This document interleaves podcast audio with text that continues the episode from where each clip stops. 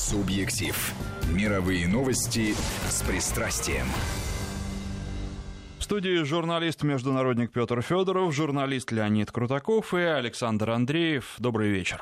Да, добрый, добрый вечер. А ты еще не только журналист, но и... Доцент э, департамента политологии э, э, Финансового университета при правительстве России. Вот правильно. Видно, что человек занимается наукой в том числе. Вот. Э, ну что... Первый тур прошел. Об Украине сегодня. О чем об же Украине, еще? Об Украине, именно мировые новости, со всем моим пристрастием. Все сегодня точно с подзаголовком совпадает. А, ну, для меня результат ожидаемый. Ну, для меня тоже, да. Ничего сверхъестественного не произошло. Как планировалось, что... Порошенко вытянут во второй тур, так и вытянули. То, что Зеленский на протестном электорате будет впереди, тоже понятно было. Вот. Поэтому ничего сверхъестественного в этом смысле, ничего нового или неожиданного не произошло. Ну, сейчас обсуждают что? Сейчас обсуждают, где и как были натянуты цифры для Порошенко, где он мог и как, и все, и вот технология того, как... ему добавили, приписали голоса. Странно, точечно вдруг у него очень хорошие результаты в каких-то местах, причем если брать соседние населенные пункты, там картина совершенно другая. Вот. Вот это вот все отмечают, что какие-то совершенно невероятные места, а там, где он, наверное, думал, что выиграет сам по себе, в Виннице, и проиграл. Я думаю, что, наверное, нет. Это организационно связано, скорее всего. Там, где он сто процентов контролировал процесс, или его люди, так скажем, да, да. контролировали, там и были основные нарушения, которые нарушениями не будут признаны. Это все будет нормально. Все, все но уже заявлено, да нет, но и Центризбирком Украины, и МВД Украины заявили, что системных нарушений вот. обнаружено не было. Вот. То есть есть мелкие недочеты, но... Ну что они еще могут сказать? Нет, в случае... Мы с тобой говорили, что термин «системно» в отношении Украина выглядит как, как, как оксюморон какой-то. Это верно. Там система, если и есть, то система коррупции. А что дальше? Я, честно говоря, по большей степени уверен, что дальше все будет разыграно в продолжении того, что Порошенко выходит во второй тур дальше. Либо будет найден какой-то убийственный компромат на Зеленского, либо будет разрабатываться карта, вы с ума сошли. Ну, первый тур, ну, протестные голоса, ну да, но дальше страной управлять надо. Кто ей будет управлять, если не я? Там нет команды у Зеленского, нет людей, нет программы, ничего нет, кроме вашего протестного голосования. И вот он я, который Томуса добился, армию восстановил. Что у него там еще а, в активе? Язык русский запретил. запретил да. Да. Там без виз с Европой. С безвизом сейчас как-то все не, уже... сла... не слаще и не слаще, потому что как знали, лю- уже нет, люди да? поняли, что речь идет о туристической визе, что для работы нужны дополнительные разрешения, что документы, которые при безвизе предоставляются, несколько шире, чем а, человеку, который получил нормальную визу, нужен обратный билет, все. Ну, это дело украинцев, и нравится им, горды они этим, ради бога. Я, честно говоря, вот сейчас в европейских столицах я, я в Вене видел много украинских а, туристов, и действительно, видимо, туристов. Ну, посмотрим. Ну, судя по итогам зарубежного голосования, нравится, потому что там голосовали за Порошенко. Вот насколько можно верить этим итогам, тут уже другой вопрос. Я думаю, что в таком серьезном вопросе, как выборы, на выборы никто не полагается. Поэтому вот то, что ты рассказывал, какую-то аргументацию, конечно, она будет применяться, но это не будет не главным ресурсом. Ты же помнишь, в девяностых годах в России долгое время проводилась перепись населения. Да. Почему не понимаешь? Мертвые души. Гугли мы все читали, мы знаем. Ну, вот. Да. Когда ты не знаешь точно, сколько у тебя жителей в стране, и когда э, украинцам, которые на территории России работают, запрещали голосовать, это не против России. Это дополнительный, это ресурс, это дополнительный ресурс для Порошенко, ну, конечно. конечно, вот, конечно. Поэтому, заграни... Поэтому я думаю, что вот эта машина на второй стадии выборов, на втором туре, будет задействована на полную. Вот. И, конечно, будет необходимо сыграть всю игру и сделать видимость, что он победил открыто, да, в открытой борьбе, за него проголосовали. На самом деле это... Говорить о выборах на Украине немножко смешно. Мы вот немножко с тобой обсуждали. Это один проект, и если это выборы есть, то выборы внутри одного проекта, у которого одни архитекторы, одни акторы, одни проектанты. Это такая борьба нанайских мальчиков, по большому счету. Ну, вот тут я хочу немножко отступить в прошлое и посмотреть, есть ли схожие черты. В конце девяностых годов меня познакомили с российским финансистом, достаточно молодой человек был, и я спросил, а где вы работаете? Он говорит, я на Украине работаю. Я говорю, да ну что вы, мне кажется, что там как-то это сложнее. Он сказал, знаете, они от нас по времени отстают. По фазе. По фазе. Так он, тогда он говорил на пять лет. И поэтому я знаю наперед все ошибки, которые они сделают. И на этих ошибках, собственно, и делаю свой бизнес. Я знаю, что у них будет завтра, послезавтра. И это позволяет мне зарабатывать там деньги с огромной легкостью. Вот в чем-то их э, отставание от э, нас... Может, и сейчас пять лет, в чем-то аж больше двадцати, потому что нынешние их выборы мне до боли напоминают наши выборы девяносто шестого года. Согласен. Когда у президента, у нас, у Ельцина, был очень низкий рейтинг, когда надо было обязательно победить, и это надо было не гражданам России, а авторам проекта, выражаясь своими словами.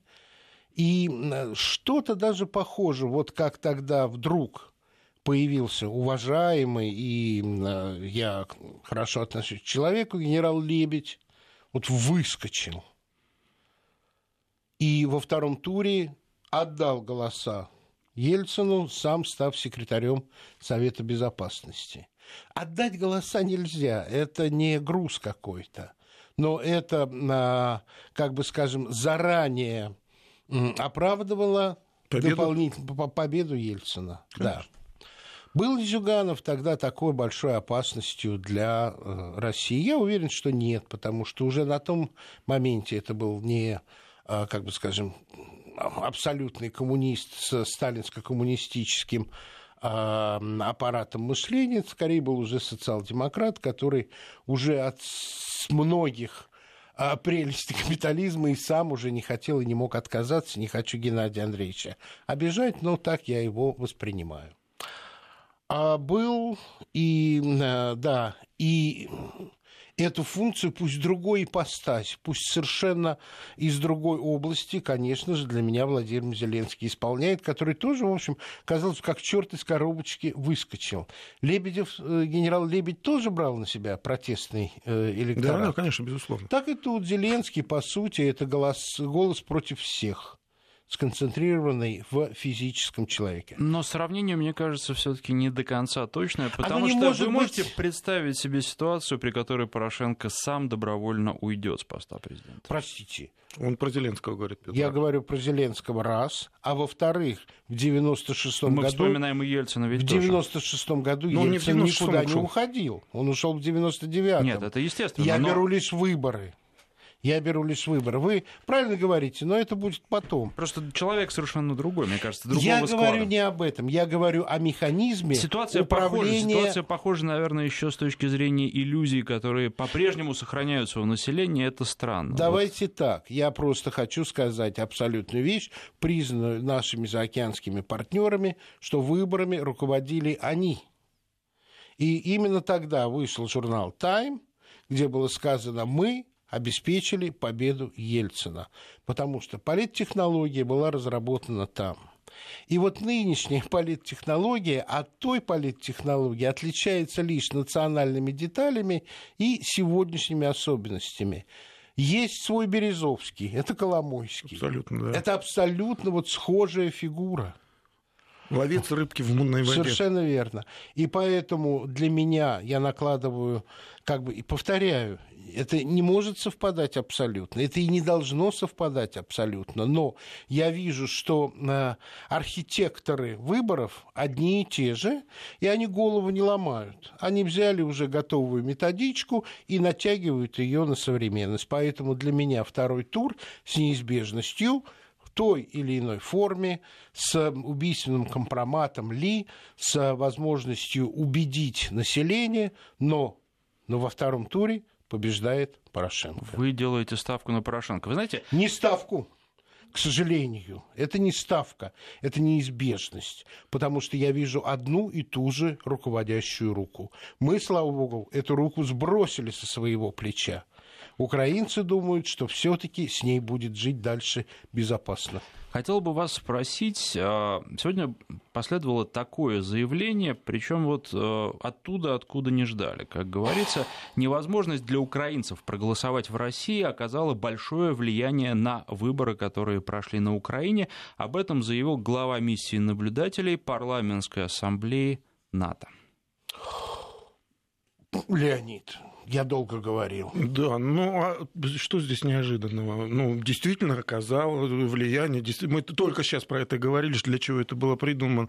Закрыть глаза и сказать, что это никак не повлияло, если там официальная цифра, по-моему, четыре миллиона, да, пять, при условных там двадцать миллионов реально голосующих, ну, все в общем числе, это, извините меня, сколько получается, если я не ошибаюсь, двадцать пять процентов практически, да? да?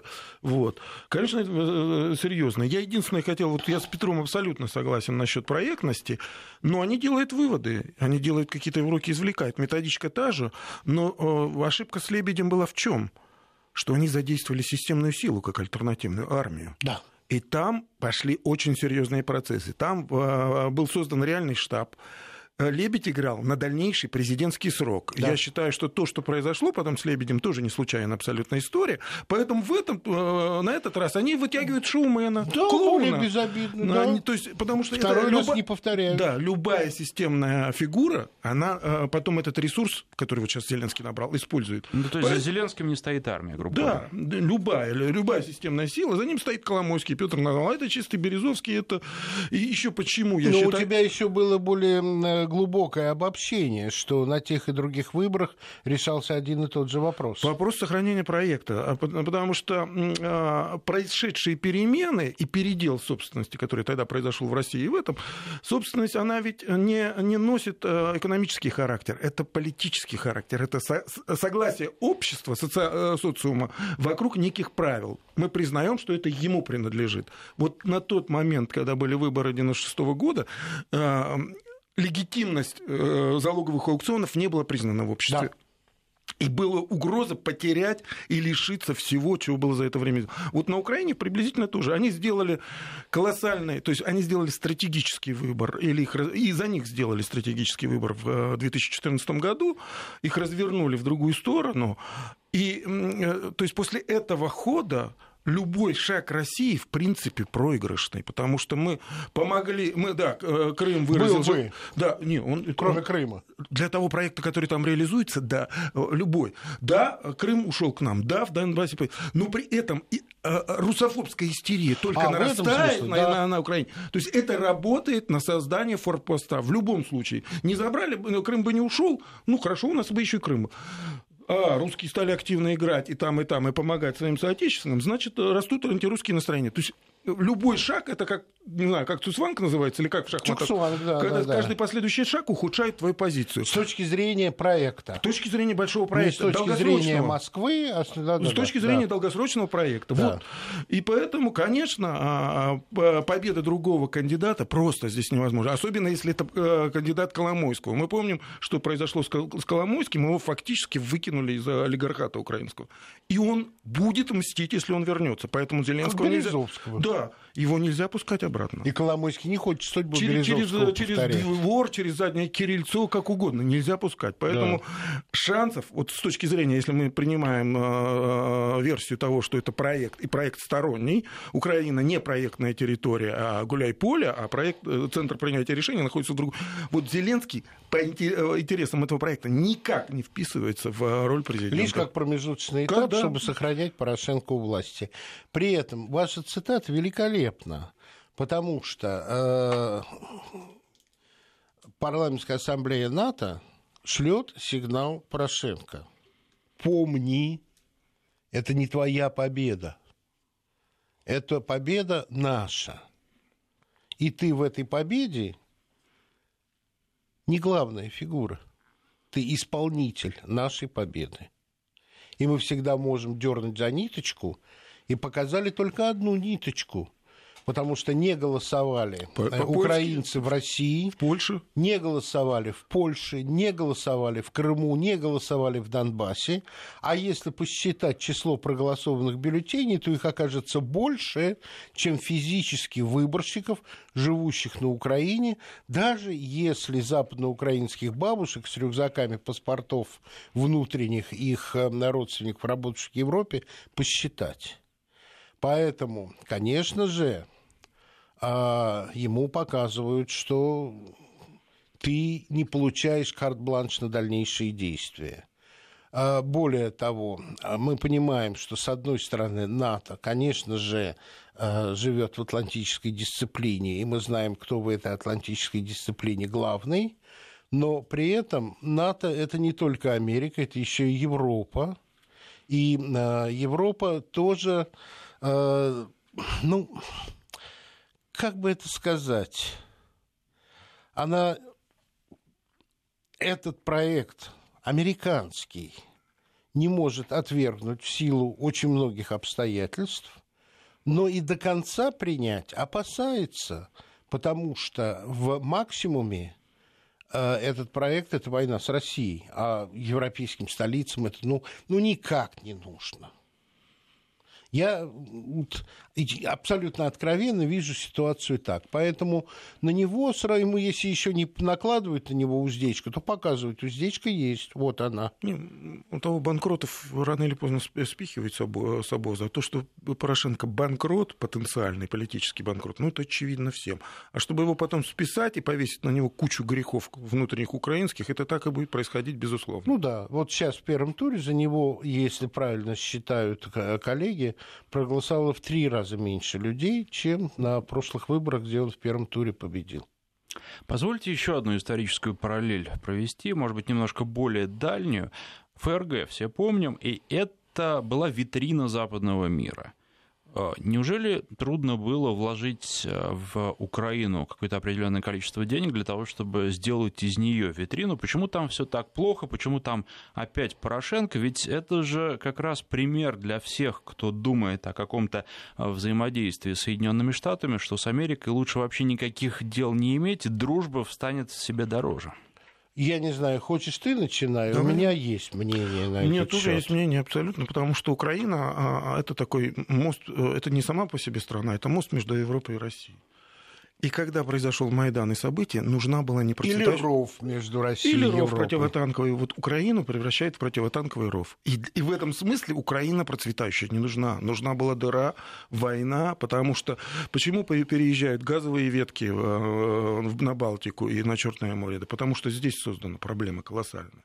Вот. И эта проблема является проблемой в отношениях, прежде всего, Европы и России. Да, американцы и проектанты сидят за, за океаном, но все напряженности... Пом, помнишь, да, Минск как возник, когда да. американцы заявили, что мы начнем летальные вооружения. И Меркель моментально к Оланду, с Оландом туда, в Вашингтон, потому что для Европы поставка летальных вооружений на Украину – это что? Это война. Реальная, в центре Европы, на секундочку. Поэтому, конечно, из Украины никто не собирался делать процветающую. Я хочу еще вспомнить эти слова, как его, э, госсекретарь при э, Обаме, э, Керри. Керри. Джон Керри. Керри. Он же да. сказал, что, мол, проблема Украины в том, что Европа и Россия как это, стали тянуть ее на себя.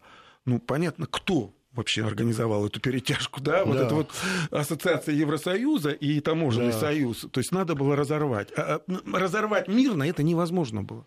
Да. А у меня следующее объяснение. Эта витрина э, не нужна, и это витринщики прекрасно понимают.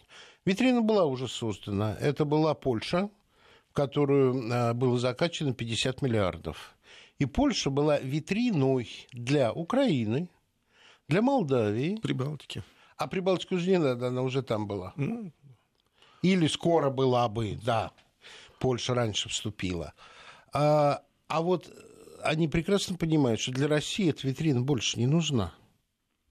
Потому что мы больше в эту витрину не верим. Там уже, да, мы уже знаем, России. Что за этой витриной бывает, как это было. Мы уже обучены. А делать витрину ради благосостояния украинцев и доказывать русским, что нет, вот такой вот путь правильный, мне это слишком дорого и не нужно. Главное, что они понимают, что нас не переубедить. А, затем, а зачем нас переубеждать? Россия все равно не может быть частью Евросоюза. Это Евросоюз может быть частью России. И куда бы Россия не вступала, это сразу меняется. Но представим себе невозможное, Россия вступает в НАТО. Это больше не НАТО. Это уж больше не Североатлантический союз, а Североатлантика, Тихоокеанский, Ледовитого океана союз.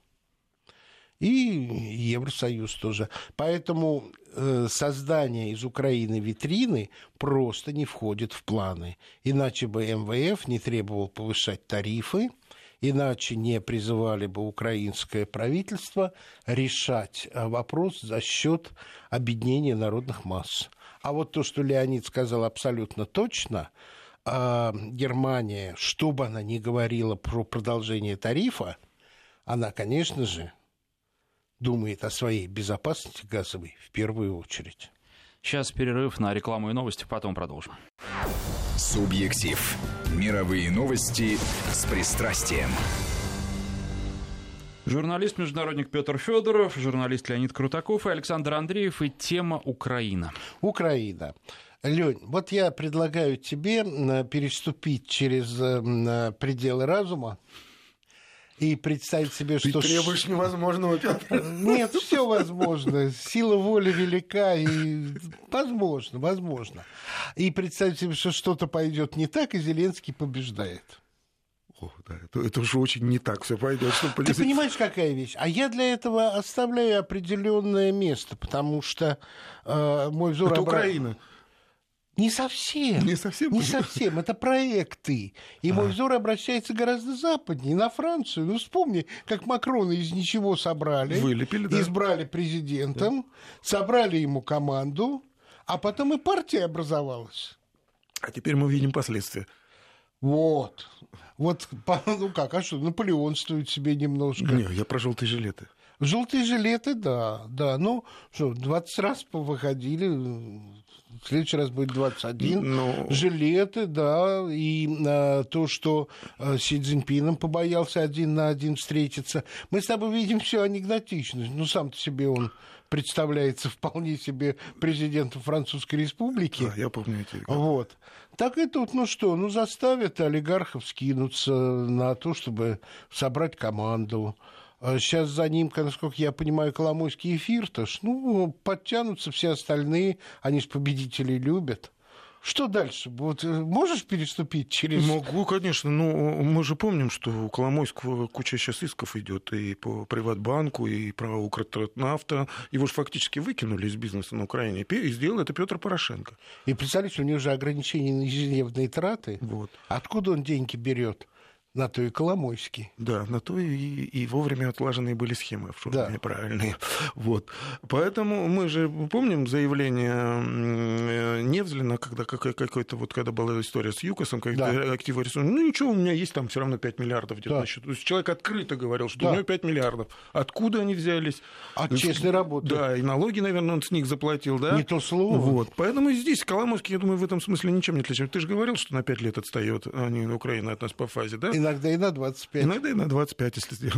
Поэтому я думаю, что победа Зеленского — это война внутренняя. Если это проектантам нужно, я думаю, что нет. Потому что ха- хаос — это, конечно, хорошо, но хаос все-таки должен быть прогнозируемым. Прогнозируемым. Между олигархами? Да, конечно. Петю, Петю уже будут рвать как, на, на куски, Коломойский. Говорят про Петю, что он предал всех олигархов. Вот. И поэтому, ну, а, ну, конечно, Петю спишут рано или поздно.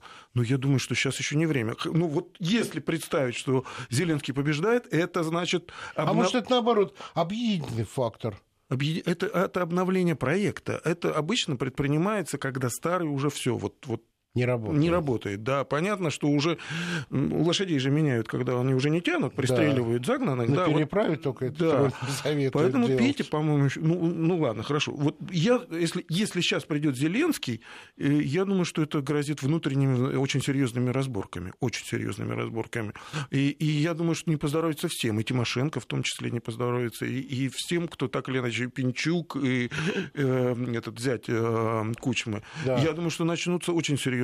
Пока все более-менее устаканилось, потерпевшим является пока Коломойский, да, и, и пускать потерпевшего опять в игру, ну, он же амбициозный человек, мы же говорили о его... Мстить будет. Да, будет мстить. И я не думаю, что команда Зеленского будет состоять из людей не Коломойского, из людей шоу-бизнеса. Ну, конечно, нет. Ну. Я, я просто исхожу из того, что, возможно, в этой ситуации делать нечего, и олигархи, так скажем, объединятся, может быть, и без Коломойского, чтобы... Тогда Зеленский должен перескочить, да? Ну, ну, наверное, а ему-то принципе, что? Ну, ему-то ничего, но у него, наверное, есть какие-то обязательства. Я думаю, что они вполне серьезные. Ой, обязательства на Украине... сочетается. Ну, вообще, политика существует для того, чтобы не выполнять обязательства, мы знаем, да, и, да. и кидать партнеров, потому что в этом искусство да. политики да. и заключается. Не знаю, ну, Зеленский, ну, сложно. Вот для меня это явный вызов, по который я для себя вот так четко рефлексиров... отрефлексировать не могу. Мне кажется, что это действительно внутренняя серьезная война, и она никому не нужна. На никому данном, не нужна. На данном этапе, да.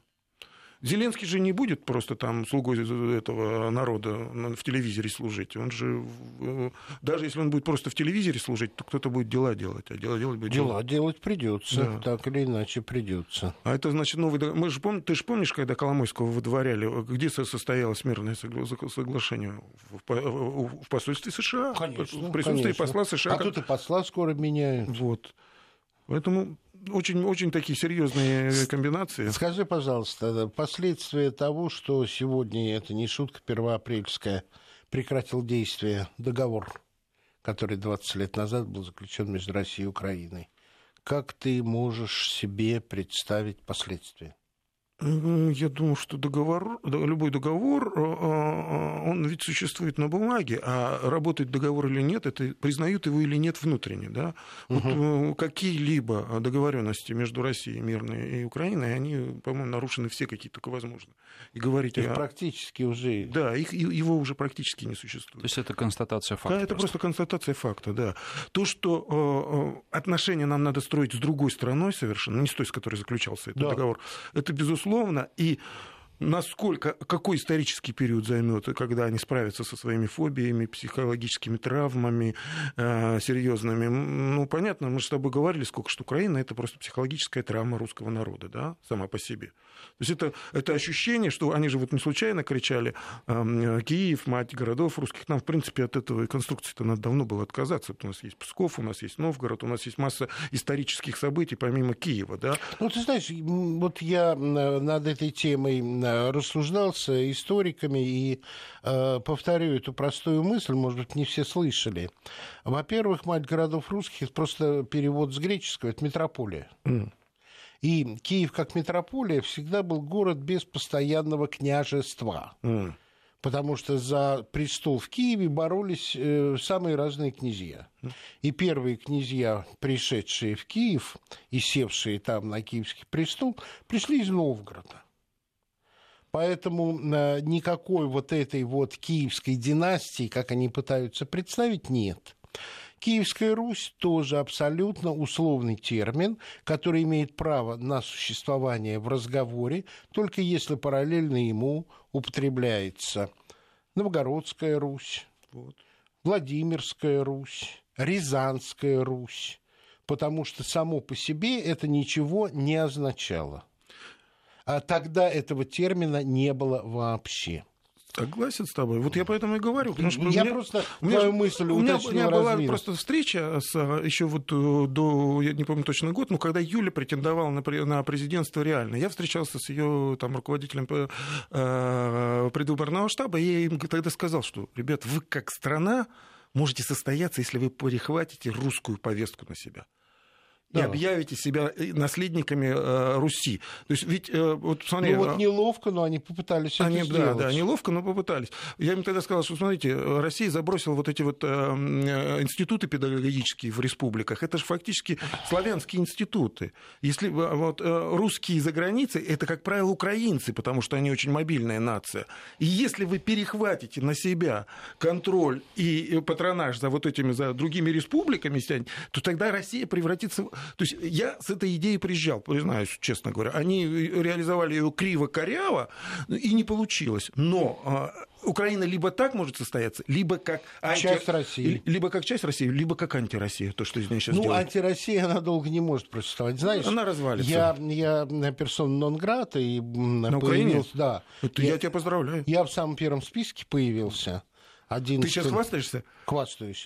Одиннадцатым номером. Я даже знаю почему, потому что когда в две тысячи десятом году после победы Януковича я приехал в Киев, восстанавливалось вещание э, телеканала эр тэ эр «Планета», за что я несу ответственность в холдинге, то э, на, на, на Национальном совете по телевидению и радиовещанию я э, выслушал все их обиды, а поводом для отключения было то, что в день Голодомора у нас шла юмористическая программа.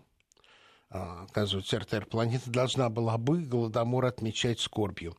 Ну, неважно. Но я им тогда сказал, что, ребят, вы запомните, что Россия минус Украина слабее на пятьдесят миллионов. Сейчас уже меньше. А Украина минус Россия величина вообще отрицательная. Вы должны это понять. Несостоявшаяся больше... государственность в англосаксонском... Да, чтобы вы больше таких ошибок не делали. Но а поскольку я так и остался отвечать за распространение, в том числе и на Украине, нашего телеканала, и поскольку там остались те же самые люди, я для них пружина. Не дипломатичный ты какой-то, вот просто прям какой-то грубый такой.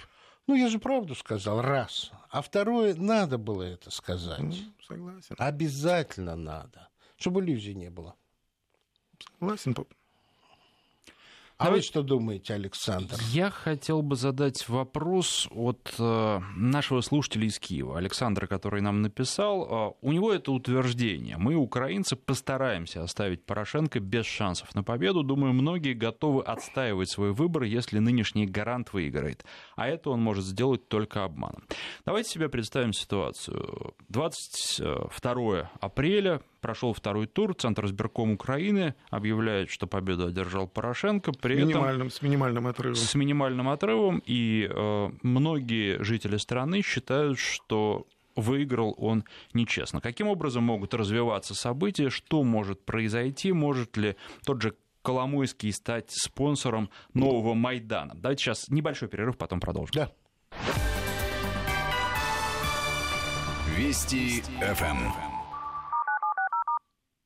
Хватит ли крепости тому же Зеленскому для Вы того, знаете, чтобы... Вы знаете, мне, мне, с одной стороны, берет гордость, что такой киевлянин есть и нас слушает прямо сейчас, но, к сожалению, я должен сказать, что я пессимистичен в отношении его ожиданий. Я не думаю, что без больших денег и организационной работы люди поднимутся на Майдан, зная, что Майдан только лишь последовательно ухудшает жизнь в стране. Майдан за Майданом лучше не стало. Как бы ни называли революцией достоинства, еще чем-то, но а, люди, как мне кажется, достаточно... в массе своей, в коллективном разуме обладают здравым смыслом, чтобы понимать, что не получится. И думаю, что, к сожалению, даже самые вот такие вот вызывающие у меня уважение граждане Украины стерпят второй срок Порошенко. Другое дело, что развитие, могут, развитие событий могут пойти таким путем, что через три года он повторит то, что вы назвали отличием Порошенко от Ельцина. Ему придется уйти. Но это уже будет совсем другая история. А Леонида я выслушаю с удовольствием, может, что-то другое. Да я согласен. Я думаю, что э, для того, чтобы... Я, даже не исходя из э, обучаемости украинцев, которые наелись от майданов, а исходя из того, что любой долгосрочный протест... он возможен только при наличии неких, некой структуры за ним стоящей. Ну, потому конечно. что ну, краткосрочно выйти, побросать бутылки, там, да, ну вот месяц стоять на Майдане, это нужно... питание подвозить, одежду, палатки. Это, это, это тылы должны быть достаточно серьезные. То есть подготовка должна Конечно. начинаться задолго до тридцать первого марта. Это раз. А во-вторых, одно дело, когда тебя персонально обманывают. Да, здесь обиды, здесь можно человек... на. А когда коллективный обман идет, это не воспринимается так болезненно. Вот есть прекрасная фраза у, у, этого, у Жванецкого, что когда у тебя на привозе вытащили из кармана кошелек, то это воспринимается как грабеж. А когда у всех одновременно, то это катастрофа. И насчет подготовки я готов рассказать, пересказать рассказ своей жены. Она в конце прошлого века работала в международном э, фонде с определенным именем и, как мне кажется... Врагам служила. Врагу. Да. Но ее тема была образование, реформа образования. Там тоже были достаточно противоречивые моменты, но однажды их всех из разных стран собрали, если я правильно помню, в Будапеште. И, скажем, из всех республик бывшего Советского Союза все занимались вместе, и речь шла как раз о технологиях изменения образования и прочих вещах, кроме двух групп. И эти группы были из Грузии и из Украины. И на, на обеде милая, немножко наивная женщина из Украины моей жене из лучших побуждений рассказывала, нас таким интересным вещам учили, как палатки разбивать, как шарфы раздавать, как вообще готовить эти шарфы. То есть Майдан и грузинская революция готовилась задолго. И эти технологии отрабатывались. И лже-лидеры вот этих выступлений э, уличных, они готовились, обучались, и все это технология. Вот не надо рассчитывать на, э, на волю народную и человеческий порыв. Поэтому, если деньги не будут заплачены, никакие уличные действия самых честных, самых лучших, самых нежелающих возвращения Порошенко людей не состоятся никогда. Но тогда получается, что Украину в ближайшие годы ожидает стагнация при Порошенко. И вот те люди, которые не согласны с таким исходом событий, у них будет единственный шанс уехать, как уехали уже многие другие. Александр, либо так, но Украину ожидает еще одна вещь, но это совсем другая история. Отключение трубы в двадцатом году. Как мне кажется, это неизбежно. Но, ну, Леонид, это... может, у тебя другая Мне тоже кажется, это зрения. неизбежно. Я единственное, что хотел добавить к предыдущей истории. Отключение трубы – это не просто удар по бюджету. Это выламывание хребта. Украинская, да, потому что там больше ничего не останется. Я просто хотел продолжить вот то, что коллективный обман, который произойдет, это только приблизит тот сценарий, который сказал ты, что через три года он вынужден будет уйти, потому что он как коллектор соберет на себя весь негатив, и да. его надо будет просто отсоединить и выбросить в космос там отдельно. Да. Как вот, и другого варианта просто не будет. Не знаю, понимает он это или нет, может, даже понимает, выбора нет, просто не хочешь — заставит. То, что с трубой, да, девятнадцатый год, последний год контракта. То, что труба строится, а это значит, что она пустая не будет, потому что западные компании проинвестировали пять миллиардов, это значит, уже заключаются контракты на поставки по этой трубе с двадцатого года. Это значит, что как минимум уменьшится транзит через Украину. А если он уменьшится, ГТС, рассчитанная на объем там, в сто миллиардов тонн, пятнадцать кубометров, она нерентабельна, и она умрет сама собой. А для Украины это все, это основной доход системный. Это, это то, что фактически страну и создает сейчас, удерживает. Ну и коррупционный, потому что э, номинально они этот газ, который по ходу движения в трубе по Украине они отбирают, а по бумагам они его закупают... Не только по бумагам они платят за это, как, я как пла... прогон туда, я и туда и обратно. Но гордятся тем, что транзит нам не платят. Да. Вот, так что это Роттердам плюс касается угля, когда они уголь покупают, да. Тот же самый донецкий, но платят как за пенсильванский. Вот, и с нефтью тоже там, но это источник для коррупции. Да, это, это же это доход. доход. сто долларов на каждой тонне люди уже подсчитали. И это, это те деньги, которые не... не, не, не на то, не на добавочная тонне, стоимость на ничем, не созд, тонн, да. ничем не созданная, она на, на бумаге на существует. Бумажке, да. А то, что на бумажке, легко пилится. Вот, вот так. То есть э, остаются без источника существования и... Без станового хребта. Чиновники и... Вот понимаете, как «Газпром». Люди оста... Это был становой хребет, на котором выстояла Россия. И если вы помните, как в девяностых годах западные советники требовали распилить «Газпром», да. на куски, на части. И тогда я, не имеющий экономического образования, понимал, что его делать нельзя, потому что на этом хребте Россия держится. Да, точно. Вот да. так сейчас и для Украины. Журналист-международник Пётр Фёдоров, журналист Леонид Крутаков. Спасибо. Спасибо вам, Саша. До свидания. До свидания. Субъектив. Мировые новости с пристрастием.